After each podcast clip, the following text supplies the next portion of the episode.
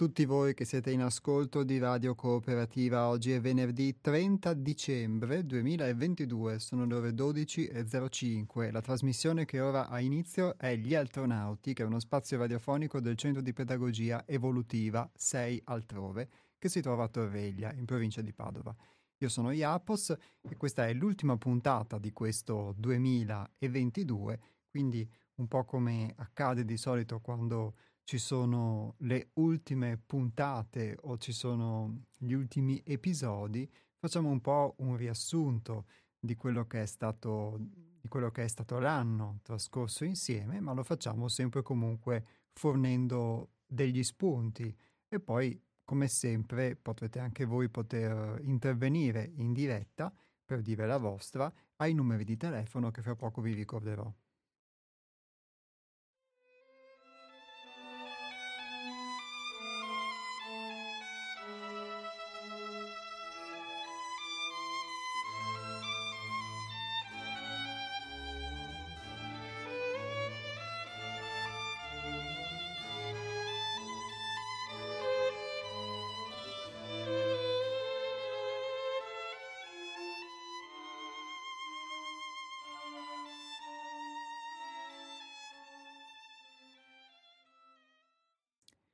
Prima però vi ricordo i contatti del Centro di Pedagogia Evolutiva 6 Altrove, che come vi dicevo si trova a Torreglia in provincia di Padova. Il nostro sito internet è www.seialtrove.it. Sul sito potete sia iscrivervi se volete alla nostra newsletter o al nostro pensiero settimanale, che è uno spunto di riflessione che mandiamo ogni domenica mattina via email, oppure anche vedere le nostre rubriche e leggere anche alcuni testi da cui poi traiamo le ispirazioni che vengono lette durante le, le puntate e non solo, e molto altro. Invece il nostro numero di telefono è lo 049 9903 934.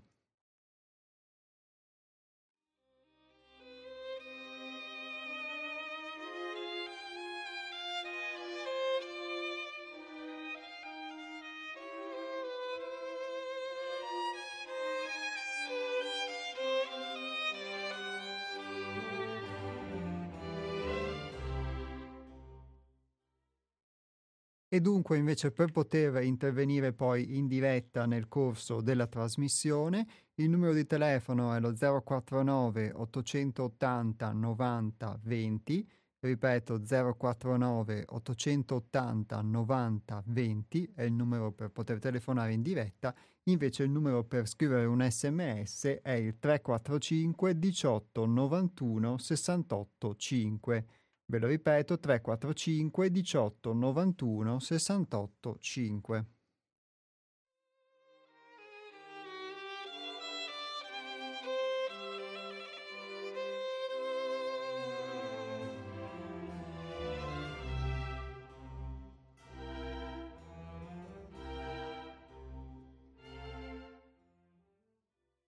Uno dei temi che più abbiamo affrontato e toccato in questo 2022 è stato sicuramente quello del contatto con la realtà. Come vi dicevo nella puntata, nella puntata precedente, è stato un po' il sole a cui gravitavano poi intorno vari altri temi, argomenti che sono stati sviscerati sia grazie alle letture che abbiamo affrontato, sia grazie ai vostri interventi, alle vostre domande. E quello del contatto con la realtà è un tema molto pregnante perché di fatto è un punto imprescindibile per qualsiasi lavoro su noi stessi. Uno ha delle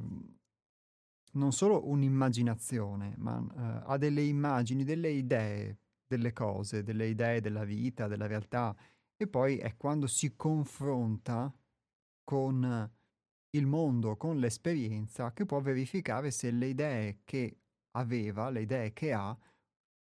che ha per molteplici ragioni, che possono essergli state trasmesse, che poteva averle lui e darle per scontate, ma di fatto sono reali oppure no. E in questo senso uno può avere tante verità, però poi è solo attraverso l'esperienza che può certificarle oppure smentirle o in parte certificarle, in parte smentirle, se sono reali oppure no e tante volte ci troviamo anche a doverci fare delle opinioni su cose di cui non abbiamo fatto esperienza e che quindi non possiamo dire concretamente se sono reali. Possiamo avere una percezione, una sensazione, però non possiamo averlo sperimentato. E il contatto con la realtà è il contatto con la realtà, prima di tutto, di noi stessi. Ovviamente poi molti di voi anche eh, telefonando, interagendo nel corso delle varie puntate, spesso hanno segnalato come nece- necessità di contatto con la realtà eh, eh, l'urgenza del vivere o il, uh, il, doversi confrontare con delle necessità che talvolta fanno sì che tu debba, ad esempio, fare delle cose che possono non piacerti o che possono uh, confacerti di meno perché devi adeguarti ad un mondo esterno in cui hai delle necessità e il fatto di dovertici adeguare è, eh, diventa una necessità stessa per poter poi portare avanti quello che può essere una professione lavorativa, una famiglia, un impegno o lo stesso fatto di, di vivere diciamo, nel mondo. E, e quindi contatto con la realtà è stato spesso visto e interpretato in quest'ottica, cioè il fatto che uno può avere tante belle idee ma poi deve scendere a compromessi con il mondo circostante. E questo può essere anche un aspetto. Ma il contatto con la realtà è prima di tutto il poter mh, riconoscere dentro di sé delle credenze, dei limiti o riconoscere che delle idee che ha sono eh,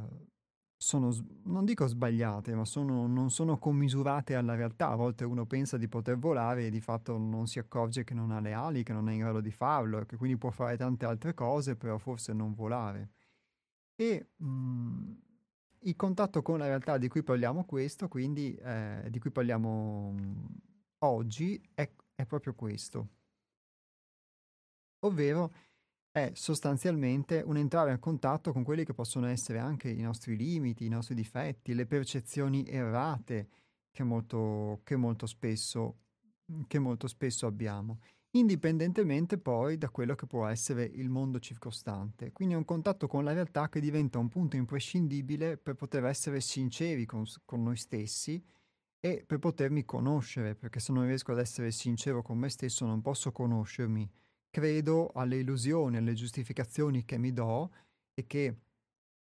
servono alla personalità per poter sopravvivere, per poter mantenere in essere quelle che sono le proprie condizioni, le proprie credenze e, eh, e di fatto però non mi conosco.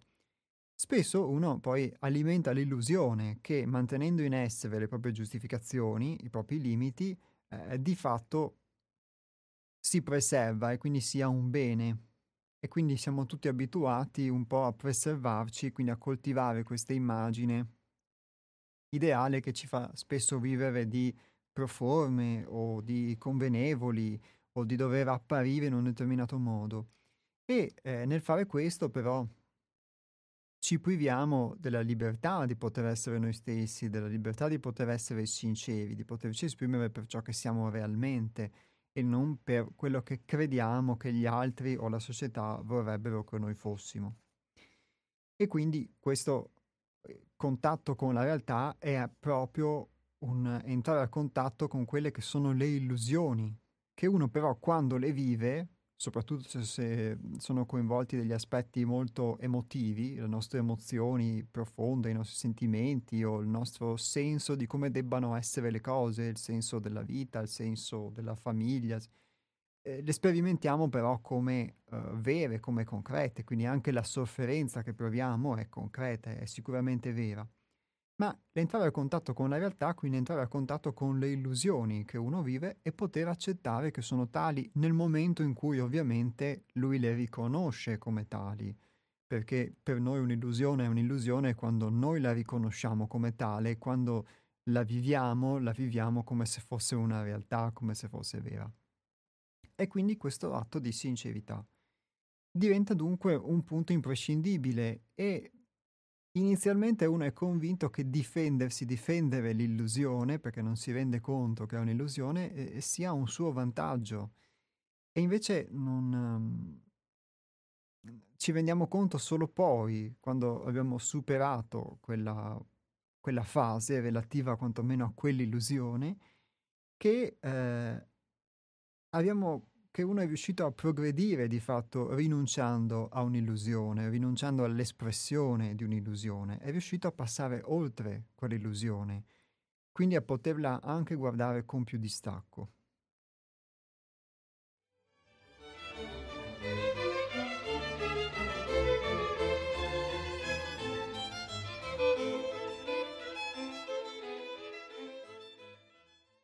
E quindi,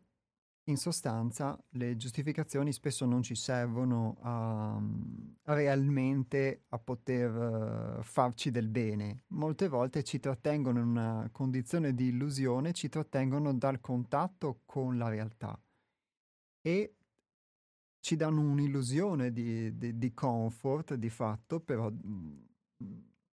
è solo un'illusione e non ci permette di poter migliorare, di, poter, di potermi conoscere e quindi migliorare, progredire, evolvere. Qualcuno di voi nelle puntate precedenti si chiedeva se l'evoluzione non fosse solo personale. Per quello che ho potuto sperimentare io, sì, posso dire che può essere indubbiamente individuale, poi eh, possiamo parlare anche, come abbiamo fatto in altri contesti, di possibilità che abbiamo in Nuce di vedere l'evoluzione su altri piani, con un aspetto più sociale, diciamo, però quello che io posso vivere concretamente, che posso manifestare e vedere mh, nell'arco anche di una vita temporale, è l'evoluzione su di me. Quindi l'evoluzione anche di quelle che possono essere le mie credenze, le mie abitudini, i miei modi di comportarmi. E in questo senso, quindi, il contatto con la realtà diventa poi una forma di emancipazione dal, dalle credenze illusorie.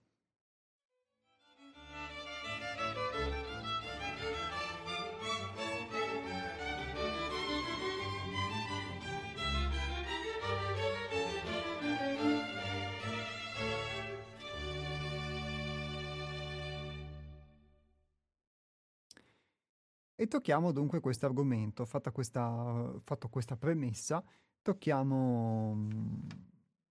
tocchiamo l'argomento attraverso una lettura. La lettura di oggi proviene da uh, un pensiero del maestro bulgaro Omar Mikhail Ivanov.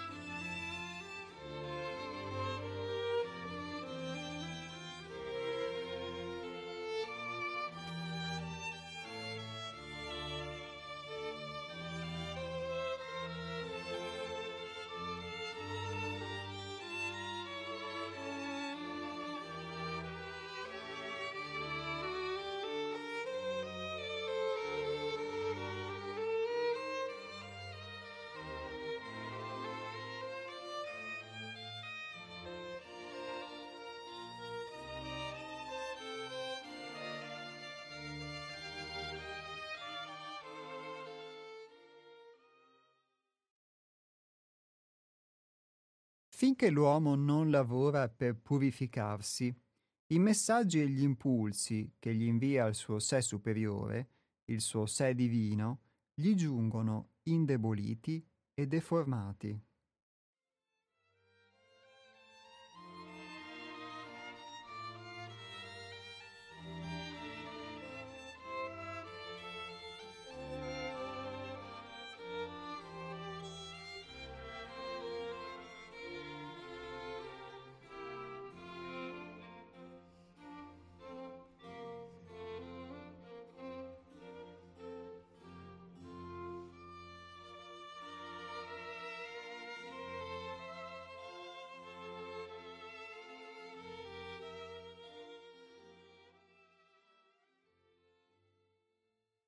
Guardate ad esempio una lampada a petrolio, il cui vetro è coperto di fumo.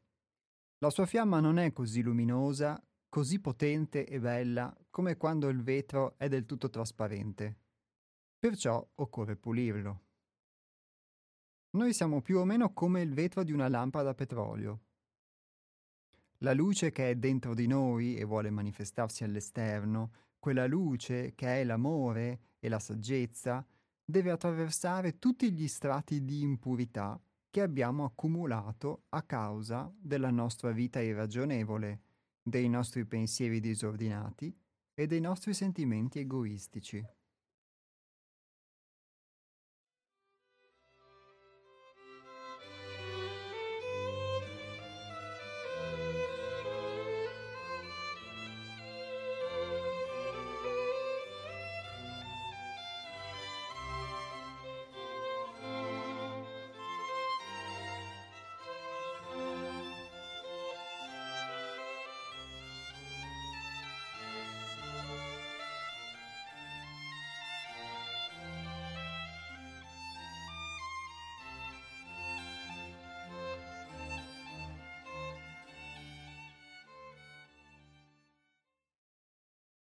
Dunque è semplice, è chiaro. È necessario pulirsi e purificarsi fino a che i nostri vari corpi, fisico, astrale e mentale, diventeranno così trasparenti e puri che la luce divina nascosta dentro di noi e che fa degli sforzi per attraversare l'oscurità potrà finalmente brillare in tutto il suo splendore.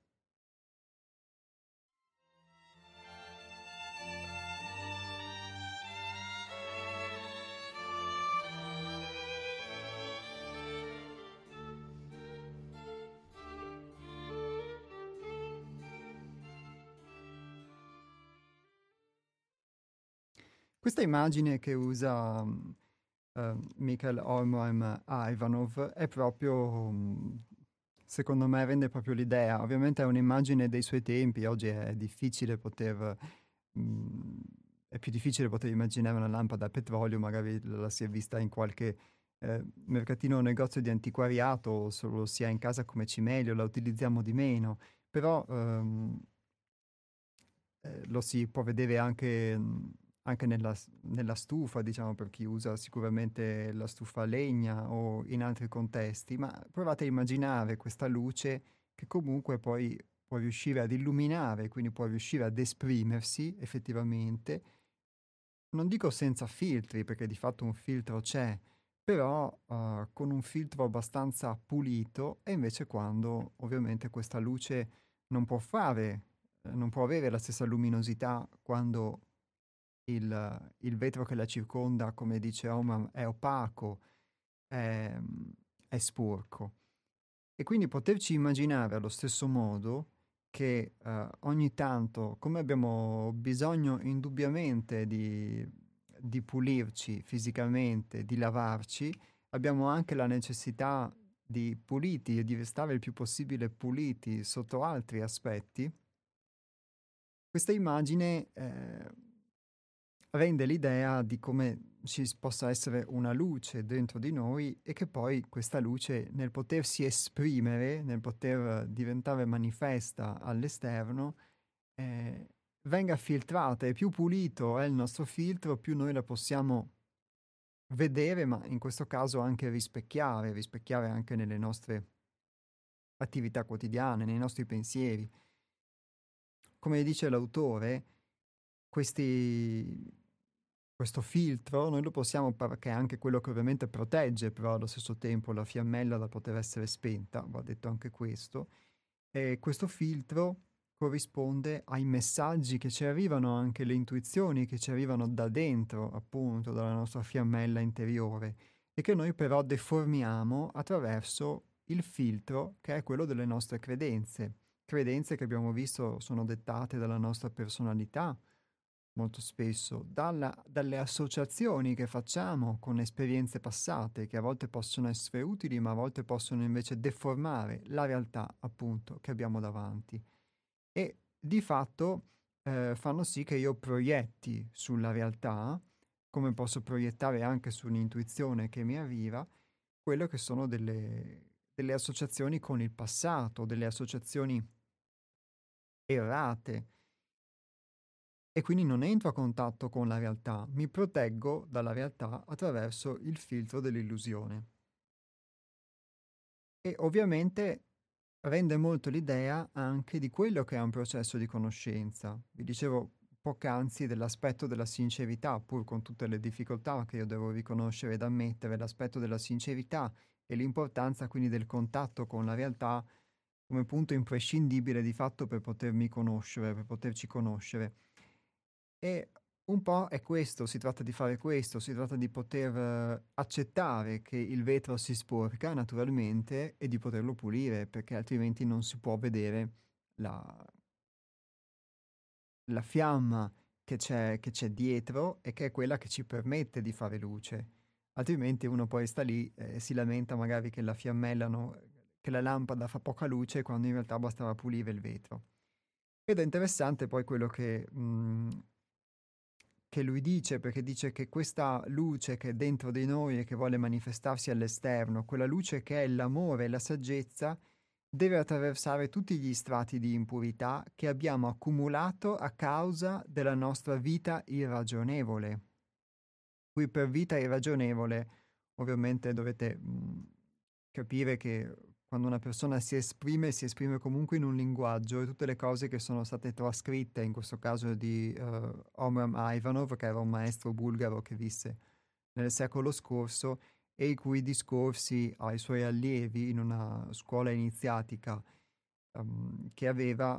vennero trascritti, quindi da quello che io so lui non scrisse praticamente nulla, quindi le testimonianze che abbiamo sono trascrizioni dei dialoghi, che sono dialoghi in cui lui tiene degli esempi molto concreti di vita quotidiana, perché uh, sono quelli che si possono utilizzare ovviamente per trasmettere i messaggi, perché di fatto come dicevamo, la realtà è qualcosa di concreto, è qualcosa di reale, non è solamente un, non è un'astrazione filosofica quello di cui stiamo parlando. E, um, e dunque, ovviamente, il, le, vanno, i, le parole vanno interpretate in virtù di questo, in virtù del fatto che poi furono dette in un determinato contesto e anche in una determinata epoca. Per vita irragionevole, quindi a mio avviso non si intende tanto un aspetto di dover bacchettare qualcuno perché fa qualcosa piuttosto che qualcos'altro, ma quanto per uh, vivere in una condizione di disordine, in una condizione di caos che è quella che si crea dentro di noi quando di fatto non abbiamo un indirizzo, non seguiamo un indirizzo, non abbiamo uno scopo o semplicemente non conosciamo noi stessi e quindi viviamo in balia di quelli che possono essere gli impulsi, gli istinti, i desideri, eccetera, ovvero di questi corpi che lui cita, che lui qui chiama fisico, astrale e mentale, che noi per semplificare possiamo chiamare, diciamo, il corpo fisico, quindi il nostro, sia l'istinto, sia le necessità primarie fisiche degli esseri umani, quindi il fatto che noi mangiamo, che abbiamo necessità di, eh, di scaldarci, ehm, quindi le, o di procreare, quindi quelle che sono le caratteristiche diciamo più eh, istintuali e tra virgolette necessarie per la sopravvivenza e eh, una parte emotiva o vitale che è quella che sono nostri, le nostre emozioni, i nostri sentimenti che quindi già appartengono ad un piano diverso rispetto a quello della sopravvivenza fisica e invece la parte mentale che è quella dei nostri pensieri che poi possono essere appunto o pensieri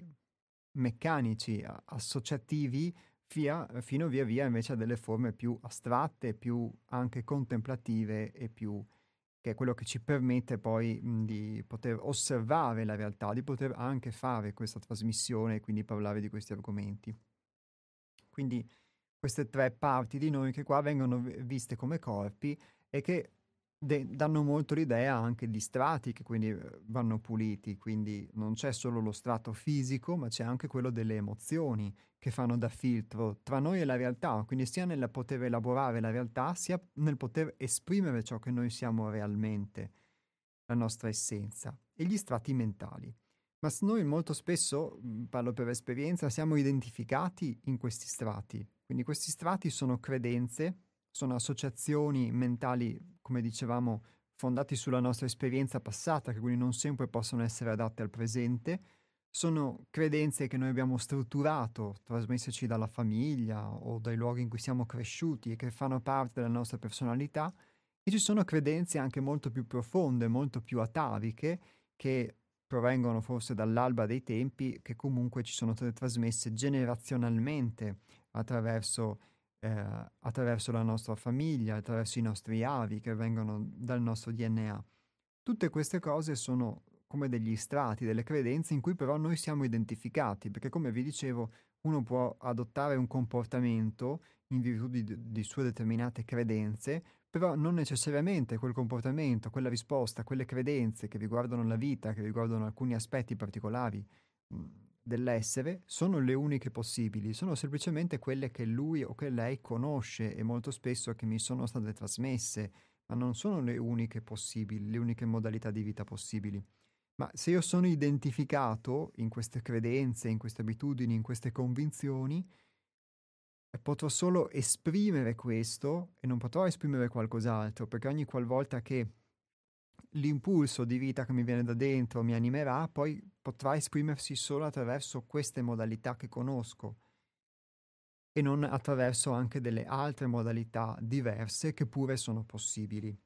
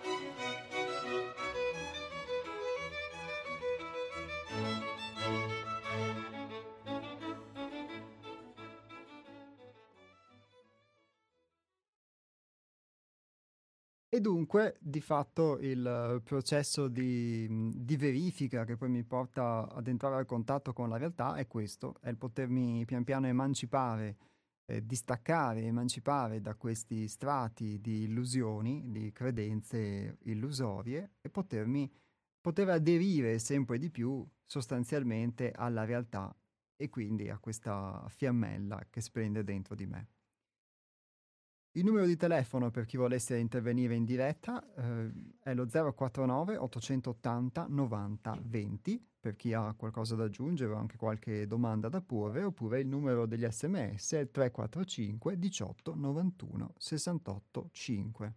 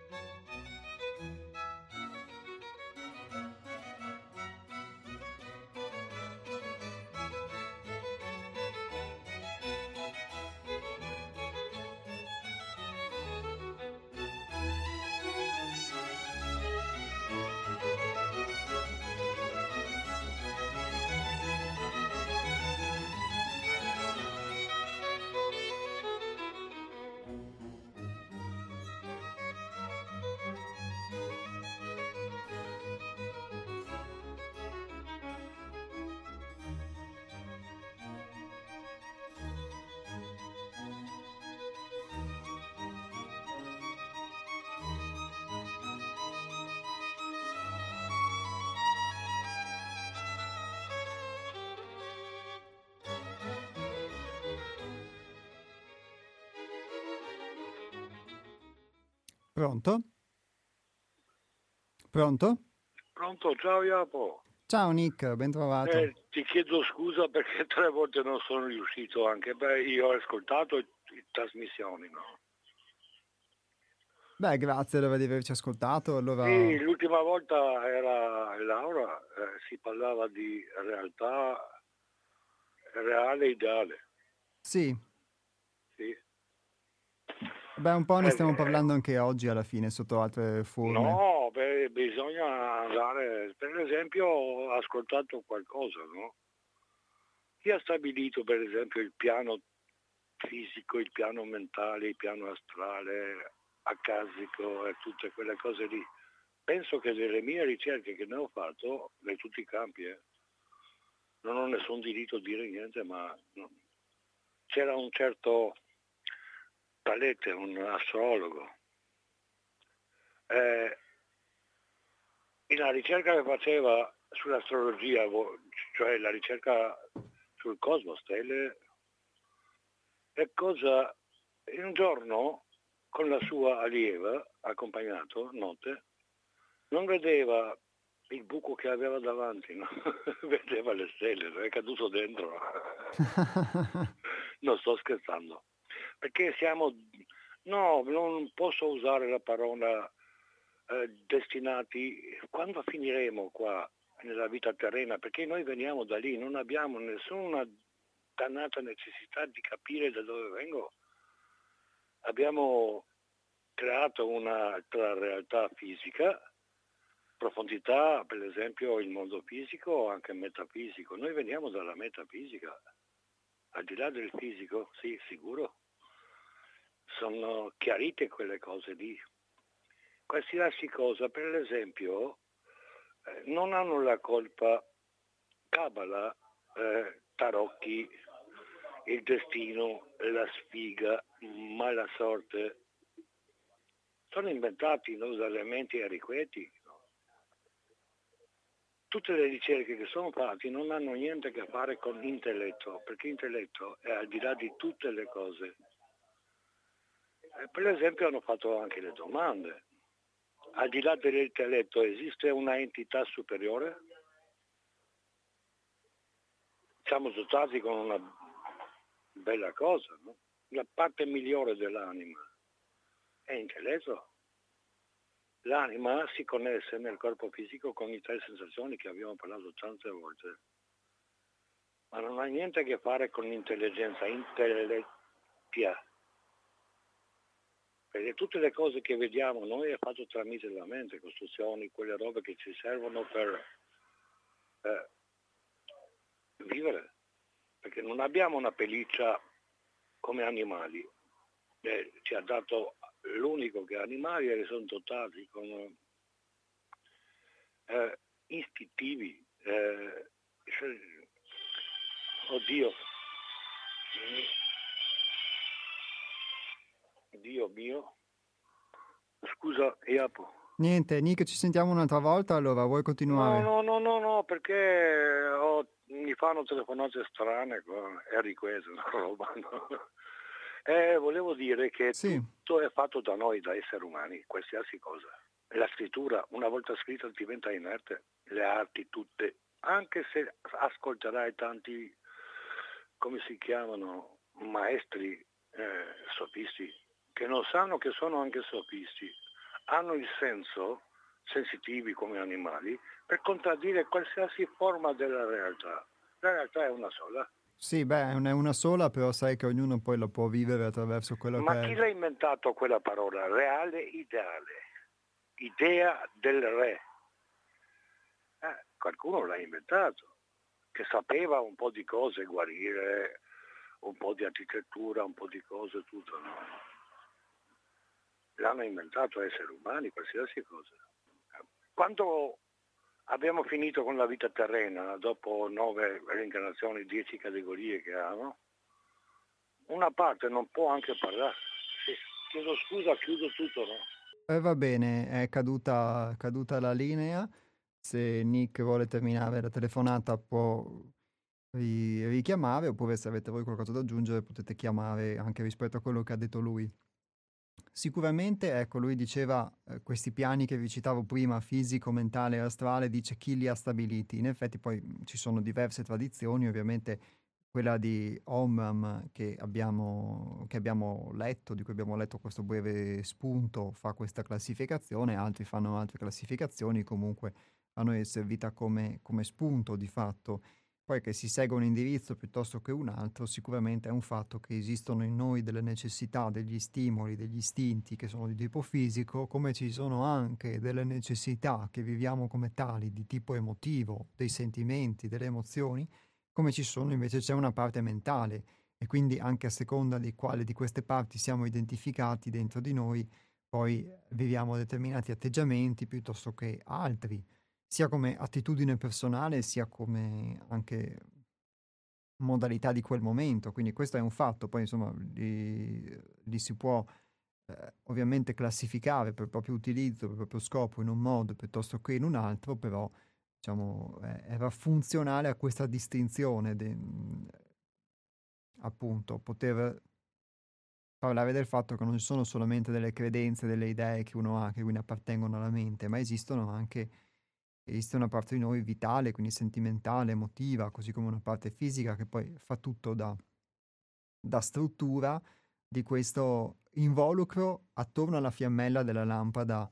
eh, a petrolio, diciamo. E quindi in questo senso potremmo paragonare, secondo me, la lampada a petrolio anche a quella che è la nostra personalità,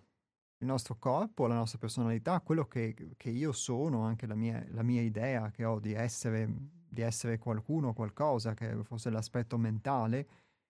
Eh, io sono questo, questa lampada, però dentro di me c'è una fiammella. Ovviamente più uh, questa lampada è pulita, più questa fiammella può esprimersi, ma spesso noi non ci rendiamo conto di essere una lampada che porta dentro una fiammella. E dunque come possiamo pulire qualcosa che non sappiamo essere sporco o far brillare qualcosa che non ci siamo mai posti la domanda se esista o, o accorti che ci sia? E quindi è questa nostra identificazione che poi di fatto non mi permette di poter accedere anche a delle intuizioni, alla spontaneità, di fatto alla sincerità, che è come io sono senza, diciamo, tutti questi, mh, mm, questi uh, queste strutture, queste sovrastrutture, ecco, attorno, attorno a me. Poi, eh, come dice Nick, noi abbiamo sicuramente la necessità di capire da dove veniamo e questo ci porta alla, allo stimolo della conoscenza, alla curiosità, che poi si può esprimere in tantissimi modi, sotto il profilo scientifico, sotto il profilo mentale, intellettuale, fino anche poi alla scoperta delle stelle, piuttosto che di... Uh,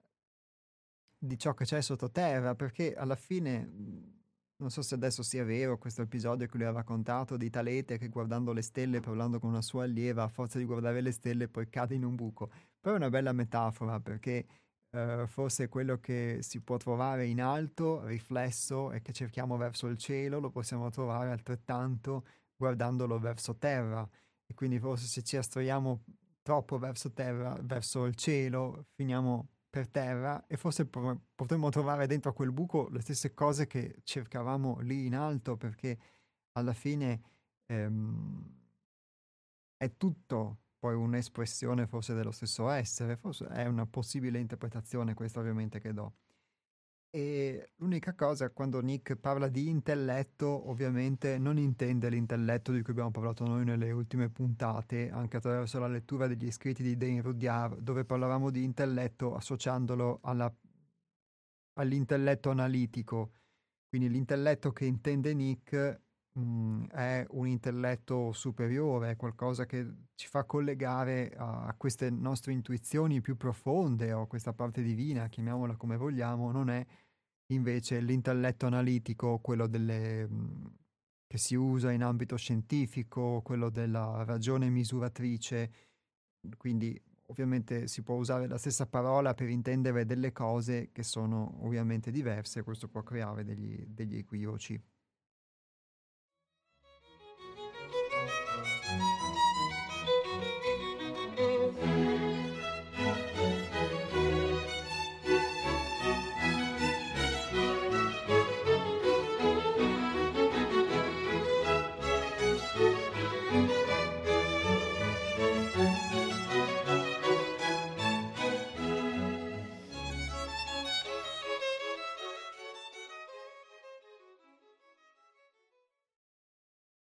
E dunque tra gli esempi che fa Omram in questo testo, lui cita ad esempio la vita irragionevole o i nostri pensieri disordinati o i nostri sentimenti egoistici. Di fatto esiste, come abbiamo spesso visto, un egoismo anche positivo, quindi l'egoismo non... sicuramente noi lo vediamo spesso come qualcosa che critichiamo, soprattutto quando lo addebitiamo agli altri e non vediamo il nostro ma esiste anche un egoismo positivo che ci serve per poter uh, strutturare la nostra personalità, per poter poi proprio emanciparci da certi schemi, perché mhmm, uno deve anche comunque farsi un po' di mhmm, pelo sullo stomaco per potersi emancipare, distaccare da delle cose che, non, che sente di non dover più condividere e senza questo uh, egoismo, diciamo, non lo potrebbe fare, altrimenti per una forma di eh, falso altruismo in realtà restiamo attaccati a delle cose che poi ci, ci appesantiscono molto, quindi esiste anche un sentimento egoistico positivo in cui uno ricerca il proprio bene, quindi ricercare il proprio bene significa anche poter dire di no a, a delle illusioni o a delle cose che lo fanno, che lo fanno, star, che lo fanno star male per un motivo che di fatto diventa egoistico nel senso di amore per sé, in questo senso. Ovviamente l'egoismo che qui si intende è l'egoismo invece nel senso più tradizionale, quindi i sentimenti egoistici, nel senso quando uno fa delle cose esclusivamente, quindi per il fine del proprio ego, oppure i pensieri disordinati, ecco, intende questo il fatto che non abbiamo padronanza poi su, mhmm, su, quelle che sono le motivazioni delle nostre azioni, sui nostri pensieri, sui sentimenti che ci animano quando facciamo le cose e dunque la nostra vita diventa disordinata e tutto questo diventa quella fuliggine che si accumula intorno al vetro. Io almeno quantomeno do questa interpretazione.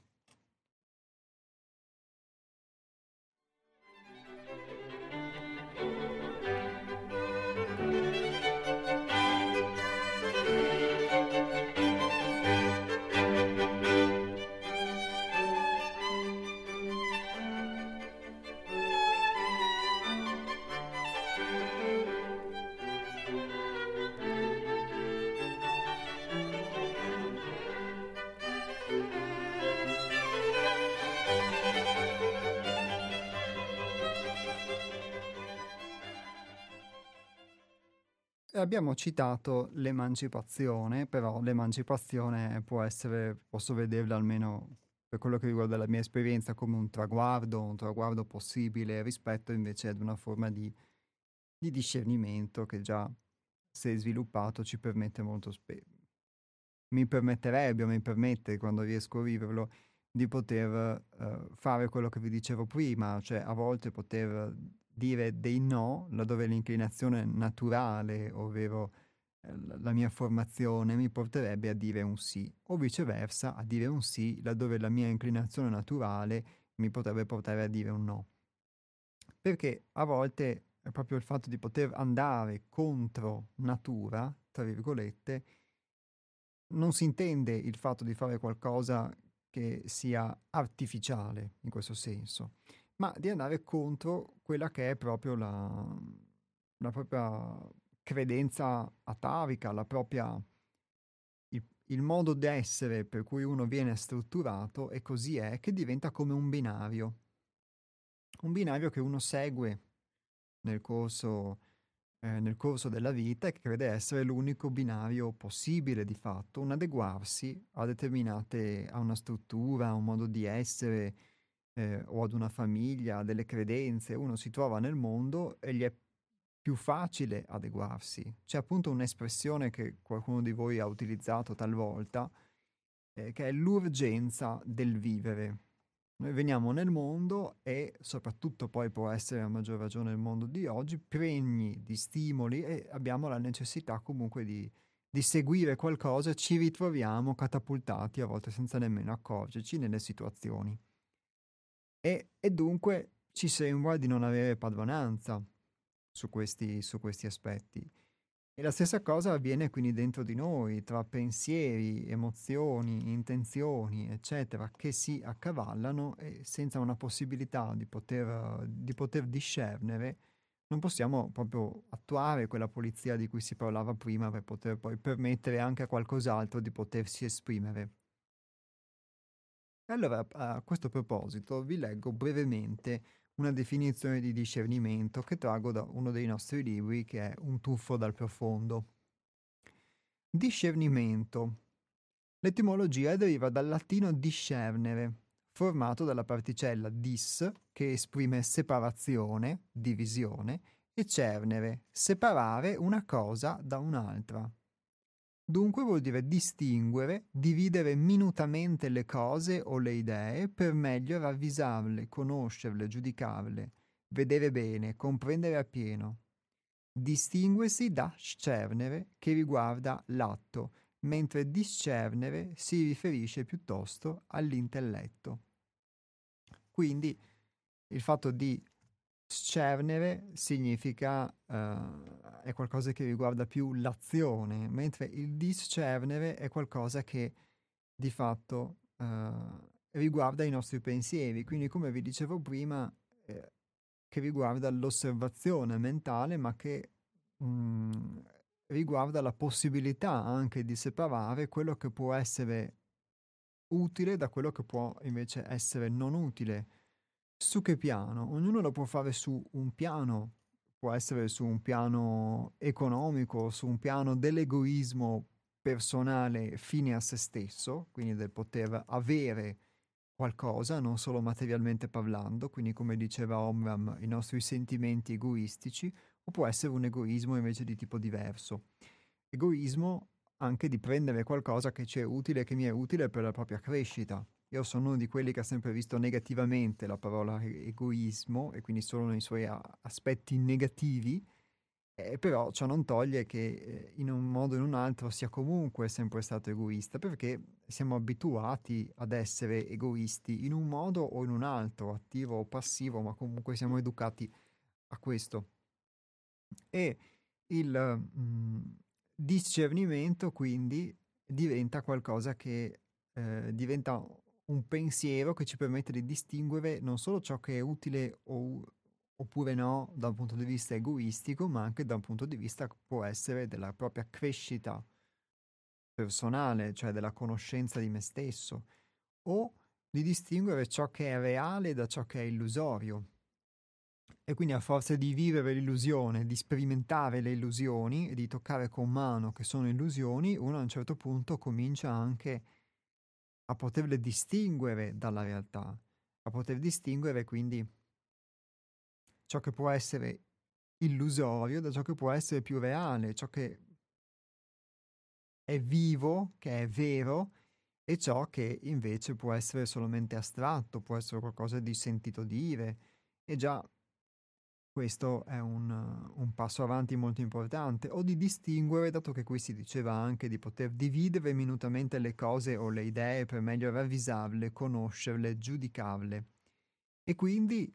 uh, poter conoscere anche queste parti di noi diverse, poter uh, dare un nome a quelli che sono gli atteggiamenti della natura umana. Di fatto quindi il discernimento è questo e senza questo discernimento poi difficilmente posso poter avere padronanza, posso potermi emancipare da qualcosa che oggettivamente non conosco. Deriva dalla radice sanscrita vich, si distanzia tutto intorno, prendere le distanze, separare. Nella filosofia Advaita Vedanta la conoscenza finale dell'uno senza secondo, di,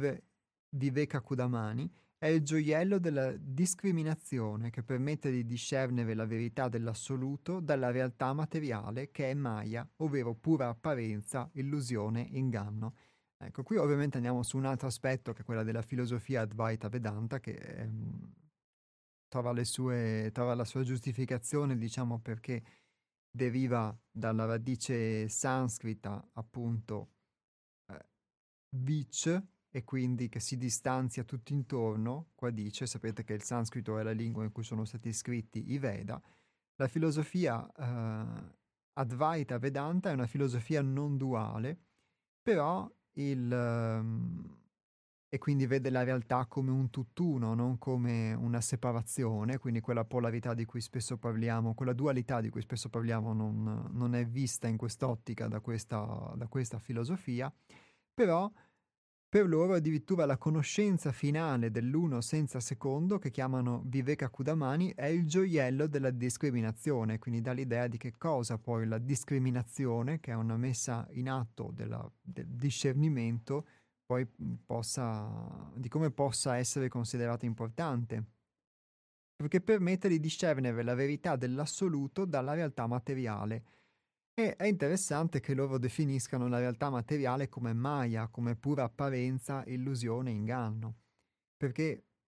senza entrare in un contesto ovviamente mhmm,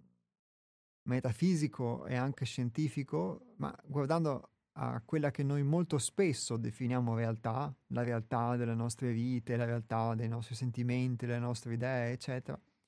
eh, diventa difficile trovare mm, spesso qualcosa che non sia illusorio, cioè che sia fondato su, qual- eh, che sia fondato su una realtà reale, su quella fiammella di cui parlavamo prima.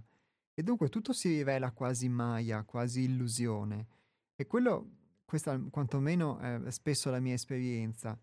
è quello che passa tra eh, il poter aderire ad un'illusione e il poterla riconoscere invece come illusoria, come, e non come una realtà, è solamente il tempo, è solamente l'esperienza che può essere più o meno intensa, più o meno lungo, ma di fatto è solo il tempo che ti separa da, da riconoscere un'illusione come tale, molto spesso.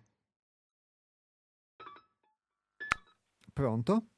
Pronto, ciao. Ciao Antonio. Ciao, Diapos, ciao. Ben trovato. Ben, altrettanto, buon, buon anno. Grazie anche a te. In base a quello che hai detto, mi è venuto in mente, mi ha dato uno spunto, cioè nella mia schematizzazione individuale, mh, da uomo della strada, cioè terra a terra, io mi immagino una pesca. Una pesca ha la buccia e il nocciolo. Il nocciolo lo considero un, qualcosa che noi non possiamo conoscere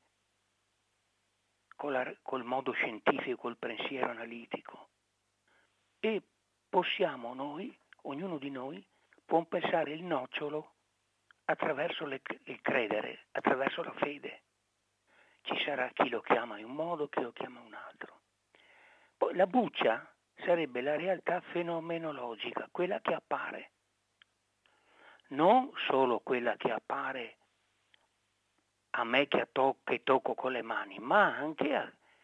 a, a, alla realtà, per esempio la luce, per esempio tutti i concetti più alti dell'universo.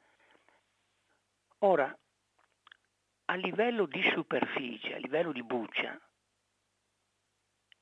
è lì che si situa la nostra vita quotidiana. Ora, bisogna vedere se uno nella sua vita quotidiana dà importanza a un pensiero antico, un pensiero recente o l'oggi. Il pensiero antico è l'uomo del più forte, è la legge del più forte. Quindi abbiamo attorno il mistero, cioè è la legge del più forte, cioè mi devo subire. Poi successivamente, da cui la guerra, cui la, successivamente eh, c'era l'uomo, mm, possiamo dire, mm, passo all'oggi, così mi è più accorcio un po'. L'oggi ciò che il pensiero prevalente è il pensiero economico. Quindi per vivere a livello della buccia, della pesca, per, per, a livello fenomenologico che è la vita reale, che quella che è realtà, ecco torna alla parola realtà. Che cosa intendiamo la realtà? Alla, alla, a livello quindi di buccia, di fenomeno, di fenomenologico, ci sono, a seconda delle epoche,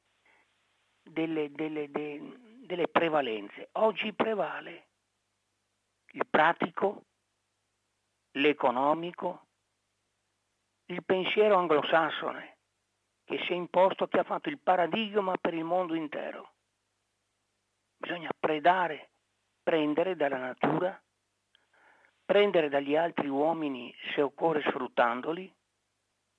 L'importanza è che io re- realizzo questo, questa idea prevalente in pratica, mettendo in pratica questi principi. Ora, quest, questa narrazione, chiamiamola di superficie, ora sta mostrando i suoi limiti. I limiti del più forte con la guerra, non, può, non si può andare avanti così i limiti dei rapporti con la natura, quando l'antropocentrismo non funziona più come narrazione. non funziona più anche l'androcentrismo, cioè mettere al centro l'uomo, che, perché c'è anche c'è la donna, l'uomo inteso il maschio. Il maschilismo patriarcale non regge più. In alcune parti del mondo sì, ma a livello di pensiero europeo occidentale,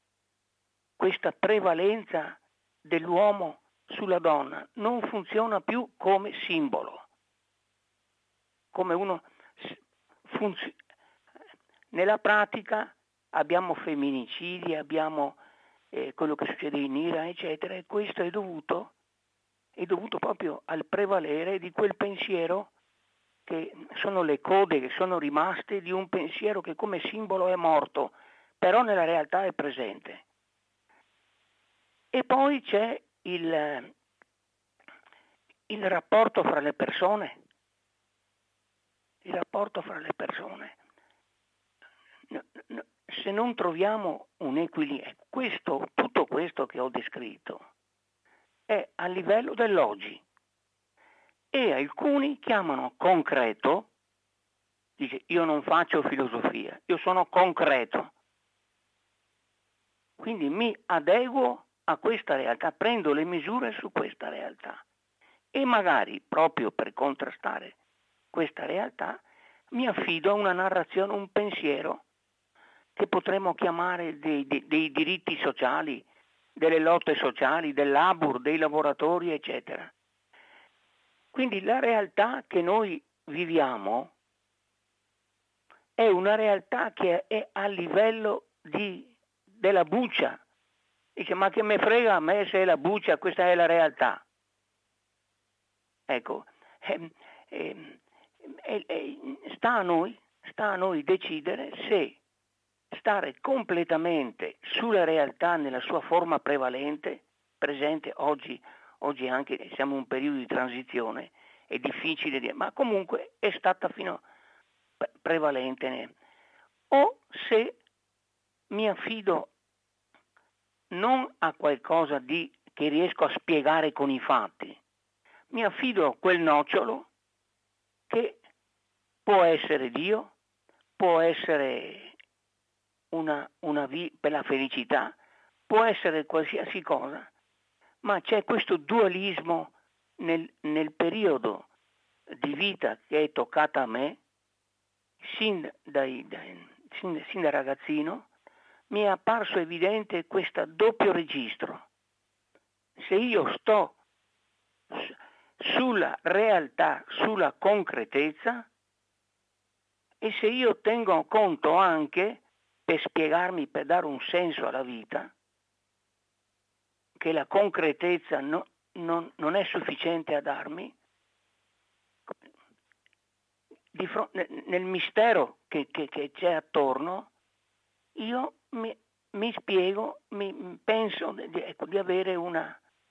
una, un qualcosa di divino, un qualcosa che va oltre, che noi chiamiamo metafisica, quello che va oltre il fisico, quel nocciolo. In, questo, in, questa, in, in questa dualità delle cose, eh, ascolto, ascolto le trasmissioni che tu fai ogni venerdì e cerco di capire il tuo pensiero, che lo, lo, lo dico un pensiero laico, un pensiero laico che cerca attraverso una riflessione sul sé, prima che spiegare tutto quello che è di fuori di noi, cercare di spiegare no, eh, quello che siamo e poi e poi cercare anche di dare una direzione alla nostra vita anche in base a, qualco, a qualcos'altro se quello che viviamo ogni giorno non ci soddisfa o non ci, o non ci fa felici. La ricerca della felicità, del, del, dell'ottimismo, della speranza, di aver fiducia negli altri, di, di, nel, nel contemplare le cose belle, la vita, la musica, tutto quello che c'è di bello nel mondo. Quindi la realtà non è proprio, non è così semplice, insomma, la questione. Io ti saluto e, e ti ascolto. Ciao. Ciao Antonio, grazie mille.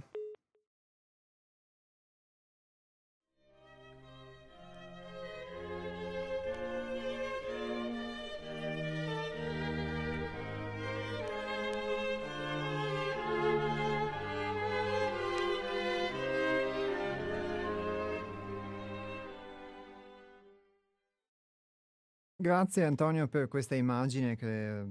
hai trasmesso, diciamo, della pesca e quindi della, della buccia come la realtà superficiale, quella quotidiana che viviamo tutti i giorni, come quella sociale,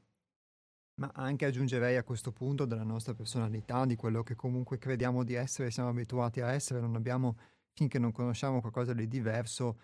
eh, dobbiamo avere l'idea, come dicevi tu, il, vivo nella superficie e però eh, sento questo mistero che è poi di fatto l'esistenza del nocciolo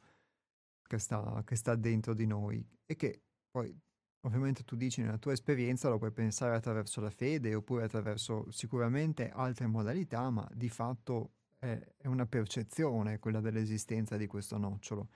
L'immagine secondo me è, è molto azzeccata, in effetti è così, io credo che questa modalità si possa applicare sia alla conoscenza delle cose del mondo che ci circonda, sia alla conoscenza di me stesso. Il fatto che comunque la modalità che adotto per conoscere è molto spesso superficiale e non entra nella, nel nocciolo vero, che è quello che di, fatto, che di fatto io sono, e che quindi ci sia paradossalmente anche il, il mistero che si riveste di concretezza come tu dici, ci sono... Ehm,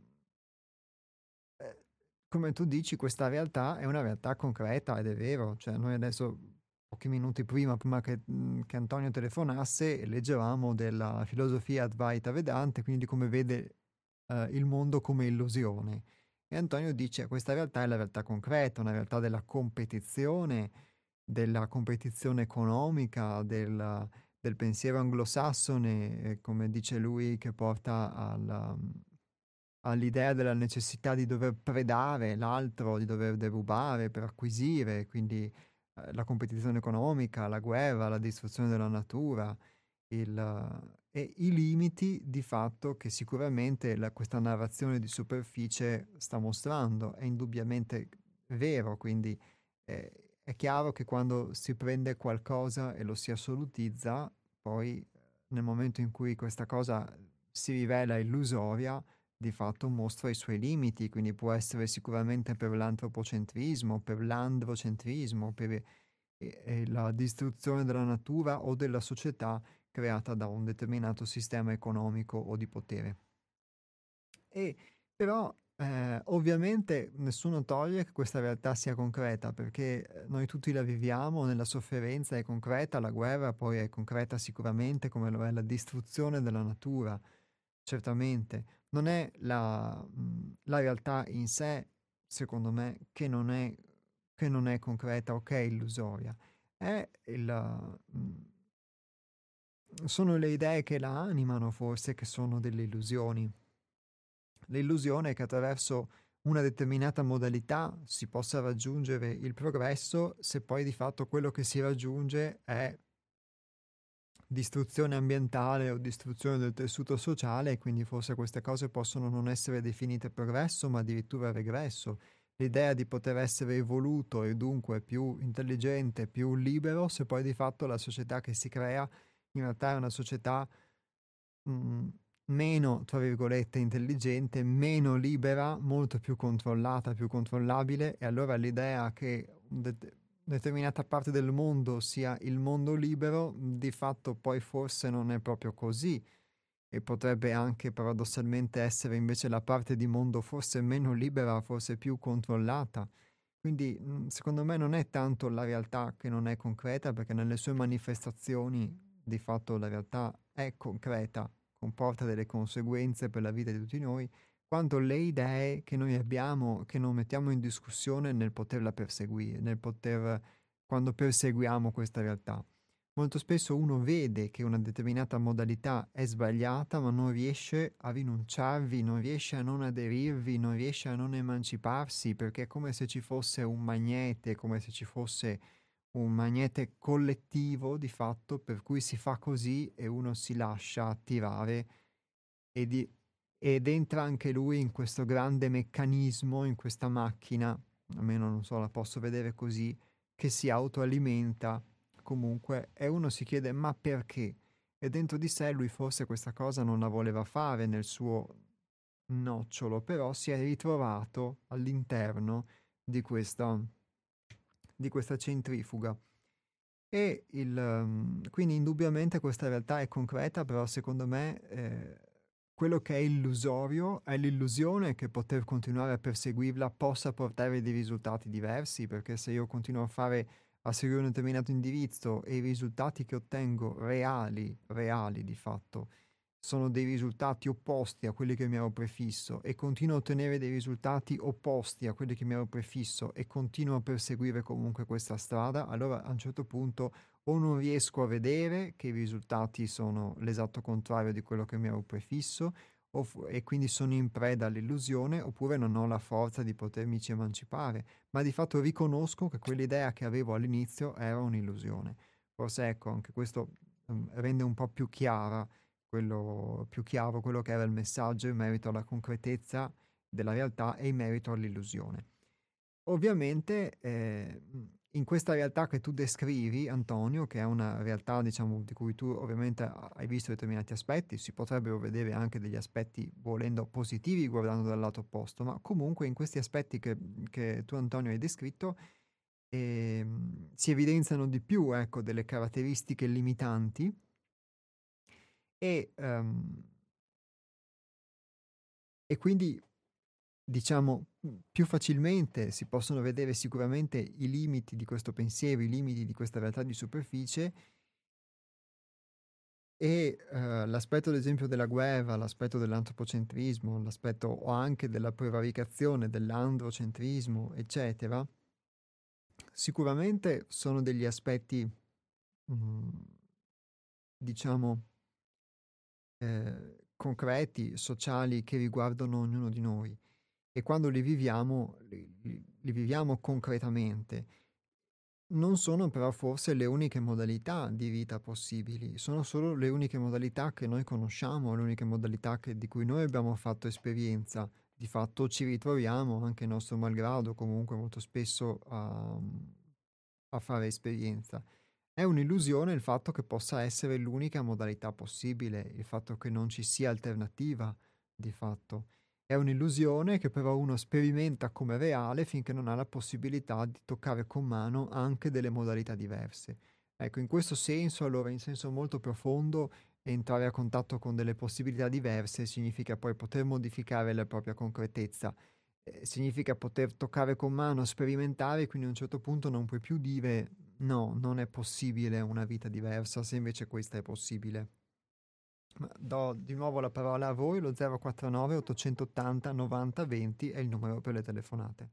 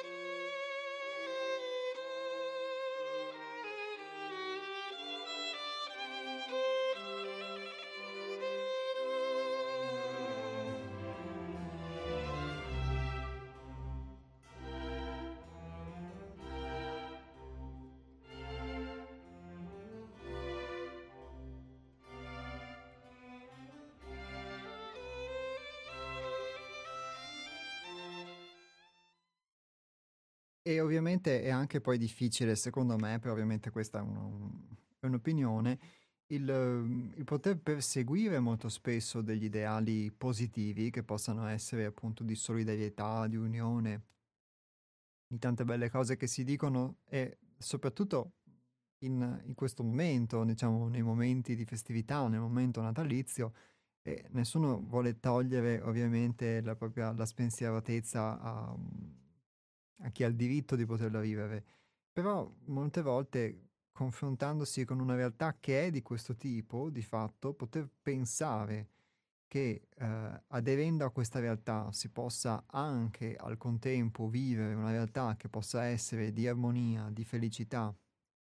eccetera, che possa essere ovviamente per tutti, condivisibile con tutti, è secondo me un'illusione molto spesso, perché in un contesto di questo tipo è inevitabile che la cosa che poi vale sia l'egoismo, che la cosa che poi vale sia eh, nella competizione proprio per sopravvivere l'accaparramento, perché eh, di fatto è un, un paradigma, una struttura fondata in questo modo e inevitabilmente quindi ci si approccia con questo. E quello che si sperimenta, si vive è questo, quindi il pensare, come vi dicevo, che in condizioni di mancanza di libertà si possa vivere libertà o che in condizioni di, eh, diciamo, involuzione si possano vivere delle cose diverse, significa forse vivere un'illusione, però ognuno ha diritto ovviamente alle proprie illusioni e alle proprie credenze e diventa un punto di partenza in più con cui confrontarsi. Quindi anche il poter riconoscere l'illusione non significa dire no, ma questa cosa non esiste, significa riconoscere giustamente che esiste, riconoscere che io mi ci devo confrontare nella vita tutti i giorni perché altrimenti non sarei sincero con me stesso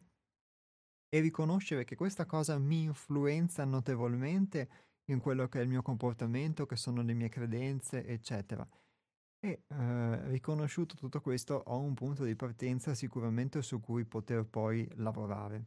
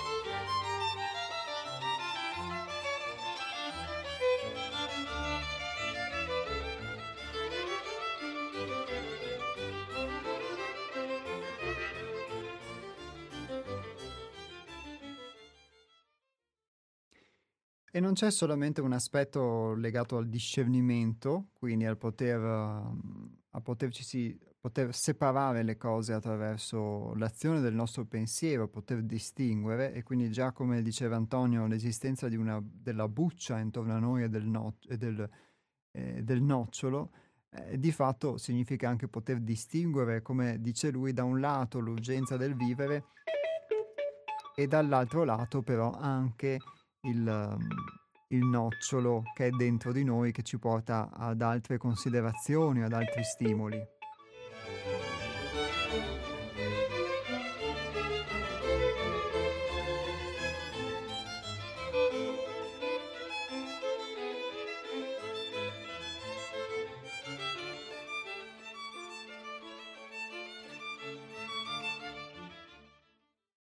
ma esiste oltre al discernimento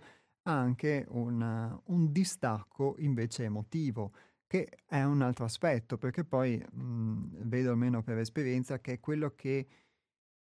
a volte è più difficile, perché mentalmente noi possiamo discernere ciò che può esserci utile o no. Poi c'è anche un aspetto emotivo che spesso nelle nostre azioni però deve, deve essere unito, almeno a me spesso è capitato o capita poi di non riuscire a a fare la stessa cosa poi sul piano emotivo, tradurre quello che può essere lo stesso discernimento. E qui parliamo di distacco. Ed è interessante perché il distacco, nella sua etimologia, è formato come attaccare, ma con preposta la particella dis, che gli conferisce senso contrario. Significa levare che che sia dal luogo o dalla cosa ove è attaccato, comunemente staccare, ma nell'uso denota alquanto più di difficoltà o di diligenza nell'azione. Rimuovere alcuno da una cosa, da una persona per cui egli è appassionato.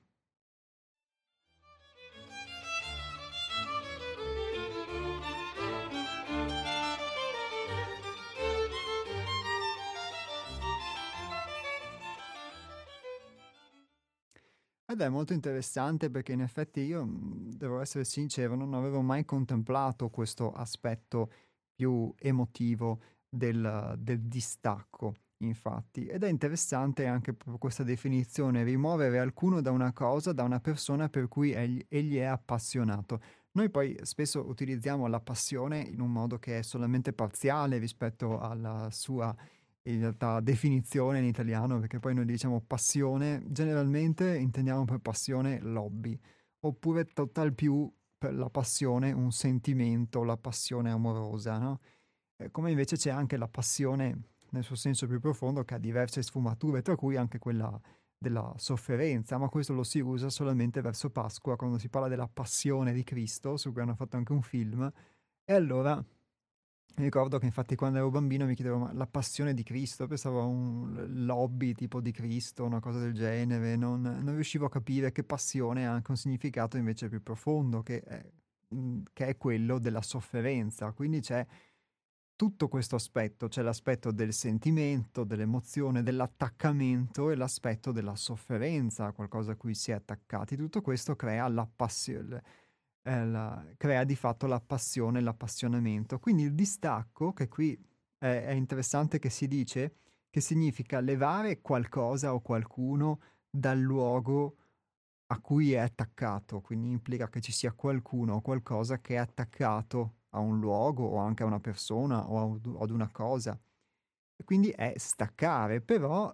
nell'uso denota alquanto più di difficoltà o di diligenza nell'azione. Uh, rispetto allo stacco, allo staccare semplice, diciamo più comune, implica invece eh, più difficoltà o più diligenza, per l'appunto. E, ehm, e questa difficoltà è dovuta al fatto probabilmente che bisogna rimuovere qualcuno, in questo caso noi stessi, da qualcosa a cui si è appassionati. Ecco, noi a volte siamo appassionati alle nostre illusioni e quindi anche quella sofferenza eh, è la sofferenza perché tolto il fatto che si debba staccare qualcosa o qualcuno, trasponendo questo su, su me stesso, su noi stessi, e noi siamo attaccati, io vedo, alle convinzioni, alle illusioni. Perché quando tu credi che una convinzione sia reale, e sperimenti il fatto che non lo è vivi una forma di sofferenza, provavi un sentimento per quell'illusione. E quindi il distacco è poter non vivere quello, quello stesso sentimento, almeno io lo vedo così, lo interpreto così, eh, poter non vivere quello stesso sentimento che ti porterebbe nuovamente ad attaccarti ad un'illusione che è riconosciuto come tale. Secondo me anche socia- in questo aspetto sociale, in questo meccanismo che è quello che citava Antonio, quello che spesso mh, mm, mi frega o ci frega, insomma, è, eh, è, quello di vivere poi l'attaccamento a questa condizione eh, che, che, si crea, vivere un attaccamento che molto spesso è emotivo, ci impedisce di guardare le cose mm, per quello che sono e, mm, e quindi rimanere coinvolti poi in quelli, quei meccanismi, quegli schemi di cui parlavamo prima, ovvero il fatto di poter vivere una vita illusoria senza riuscirsene a emancipare perché si è troppo attaccati emotivamente a quell'illusione, a quella serie di illusioni, a quegli strati di illusioni che si vivono e che a un certo punto tu ti trovi a vivere in modo, mh, mhmm, in modo meccanico come un, un, treno, diciamo, che segue un binario, eh, oppure molto più semplicemente anche l'acqua che semplicemente segue il, lo scolo in cui è incanalata. E quindi il distacco su noi stessi implica, implica questo. E, ehm, il discernimento prima averlo potuto riconoscere e quindi poi il distacco e il distacco è sicuramente un passo ulteriore, ecco allora quella emancipazione. Di fatto però il distacco può sembrare qualcosa di brutto perché tu ti stacchi da qualcosa, ma bisogna sempre vedere a che cos'è che per, che una, per poterti staccare naturalmente tu ti ricongiungi. E forse quello a cui ti ricongiungi realmente è quella fiammella, è quella fiammella che si esprime, che vuole esprimersi attraverso la lampada. Allora tu ti distacchi dalle illusioni semplicemente per aderire, per poter esprimere una realtà. Ecco, con questo, con questo messaggio mm, concludiamo la trasmissione, la puntata di oggi e concludiamo quindi anche queste 50 puntate circa del 2022. L'augurio da parte di tutto il centro altrove per voi è di passare un migliore fine dell'anno possibile e un, migliore inizio dell'anno nuovo possibile. Quindi auguri di buon anno a tutti voi. Ci risentiamo venerdì 6 gennaio 2023, sempre dalle 12 alle 13.30 sulle frequenze di Radio Cooperativa. Vi ricordo il nostro sito internet che è www 6altrove.it, ripeto www.seialtrove.it per chi volesse maggiori informazioni o anche degli ulteriori spunti di lettura attraverso le nostre rubriche oppure attraverso il nostro pensiero settimanale che inviamo la domenica. Ciao a tutti, nuovamente auguri e buon proseguimento di ascolto su Radio Cooperativa.